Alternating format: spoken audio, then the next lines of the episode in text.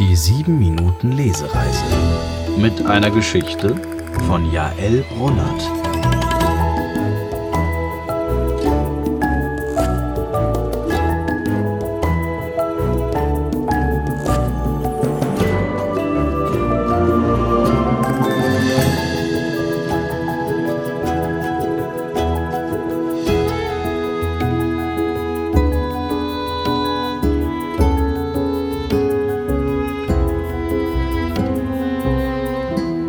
Eine unverhoffte Reise.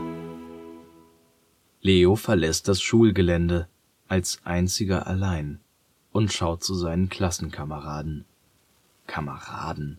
Das Wort passt nicht zu ihnen, denn kameradschaftlich verhält sich ihm gegenüber niemand. Trotzdem wäre er gerne wie die anderen. Denn Leo kann nicht so schnell rennen oder so hoch springen wie die anderen, und beim Sport oder in der Pause sitzt er meistens alleine am Rand. Seine Mutter hätte ihm einen anderen Namen geben sollen, denkt er, denn wie ein Löwe fühlt er sich so ganz und gar nicht. Sein einziger Begleiter sind die Schienen, die er tragen muss.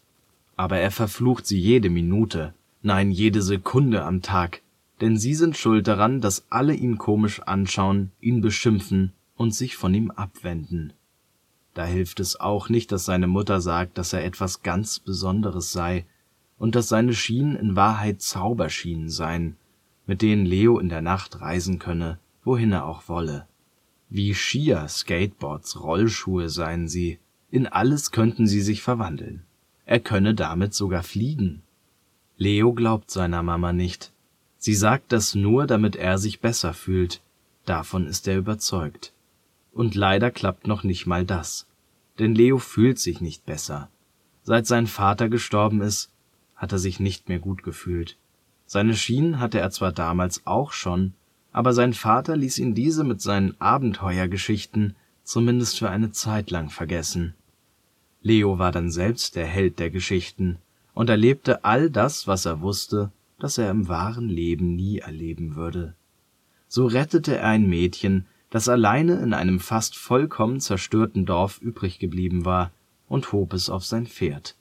Mit ihm ritt er durch den rot und orange leuchtenden Sonnenuntergang, der sie beide in sein Licht hüllte. Jetzt hat Leo das Gefühl, von nichts als Dunkelheit umhüllt zu sein.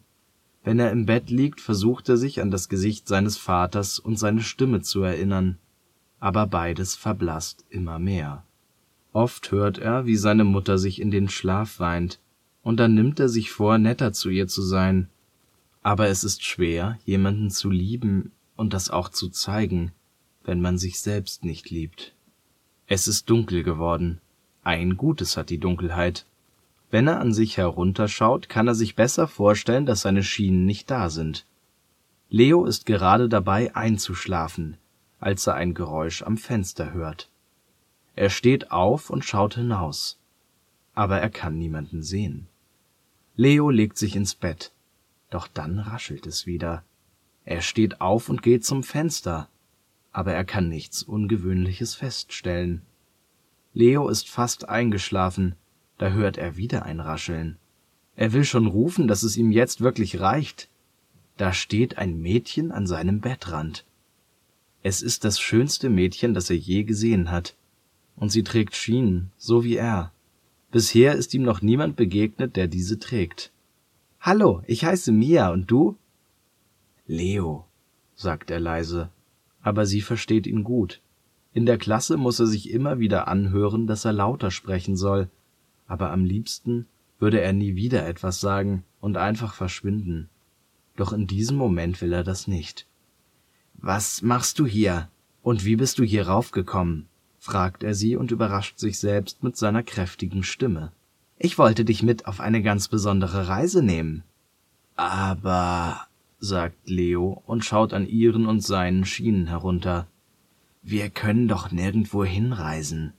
Und ob wir das können, sagt Mia. Gerade wir können das. Leo schaut sie fragend an. Wusstest du denn nicht, dass unsere Schienen sich in alles verwandeln können? Hat meine Mama dich geschickt? Nein, wieso? Weil sie dasselbe sagt wie du. Dann hast du eine kluge Mama, Normalerweise wissen Erwachsene nichts von unseren Kräften. Kräften? In diesem Moment verlassen Mias Füße den Boden und sie schwebt in der Luft. Leo traut seinen Augen nicht. Also hatte seine Mutter wirklich recht? Wie machst du das? fragt er sie. Die Schienen machen das meiste. Aber du musst auch an etwas Schönes denken. Dann wird dein Körper leicht und deine Schienen können ihre Arbeit erledigen. Leo schaut sie skeptisch an. Das klappt vielleicht bei ihr, aber bei ihm wird das sicher nicht funktionieren. Los, probier's aus, sagt Mia und unterbricht seine Gedanken. Hast du Angst oder was ist los? Er will vor dem Mädchen auf keinen Fall als Feigling gelten, aber seine guten Erinnerungen sind schon so verblasst, dass er nicht sicher ist, ob er überhaupt an etwas Schönes denken kann. Dir wird schon was einfallen, sagt Mia, als hätte sie seine Gedanken gelesen. Vielleicht hilft es dir, wenn du deine Augen schließt. Leo probiert es aus, aber er sieht nur große Jungs vor sich, die ihm viel zu nahe kommen, ihn blöd anstarren und mit Worten und Müll bewerfen. Mia fühlt seine Anspannung, also sagt sie, und tief durchatmen nicht vergessen. Leo sieht wieder skeptisch aus. Es klingt vielleicht blöd, aber es hilft wirklich, sagt Mia. Na gut, er hat ja nichts zu verlieren, denkt Leo sich. Und sie hat recht, er fühlt sich schon ein bisschen entspannter. Trotzdem kann er noch nicht an etwas Gutes denken. Nur Geduld, sagt Mia. Das Wort Geduld weckt etwas in Leo, und er sieht schemenhaft seinen Vater vor sich. Er wird immer klarer. Sein Vater und Leo sind auf dem Meer. Der Wind und die Wellen peitschen gegen das Segelboot, lassen es tanzen. Sie warten auf Delfine, aber es zeigen sich keine. Sein Vater sagt ihm, dass er Geduld haben solle. Das sagt er schon zum gefühlt hundertsten Mal. Und so langsam verliert Leo die Hoffnung. Doch dann springt ein Delfin aus dem Wasser. Anmutig und wunderbar. So hat Leos Papa auch seine Mama genannt. Es lohnt sich immer, auf etwas Gutes zu warten, sagt sein Vater. Leo lächelt und als er die Augen aufmacht, schwebt er tatsächlich über dem Boden. Sein Papa hatte recht, und vielleicht ist Mia jetzt auch das Gute, worauf es sich zu warten gelohnt hat. Sein Delfin. Habe ich's doch gesagt, dann kann es ja losgehen, sagt Mia. Wo geht es denn eigentlich hin? fragt Leo. Wirst du schon sehen. Eins kann ich dir aber versprechen. Es wird ein Abenteuer, bei dem wir sein können, wer wir wollen, sagt sie und fliegt los. Kommst du? Leo kann es noch nicht ganz fassen. Dann fliegt er hinterher.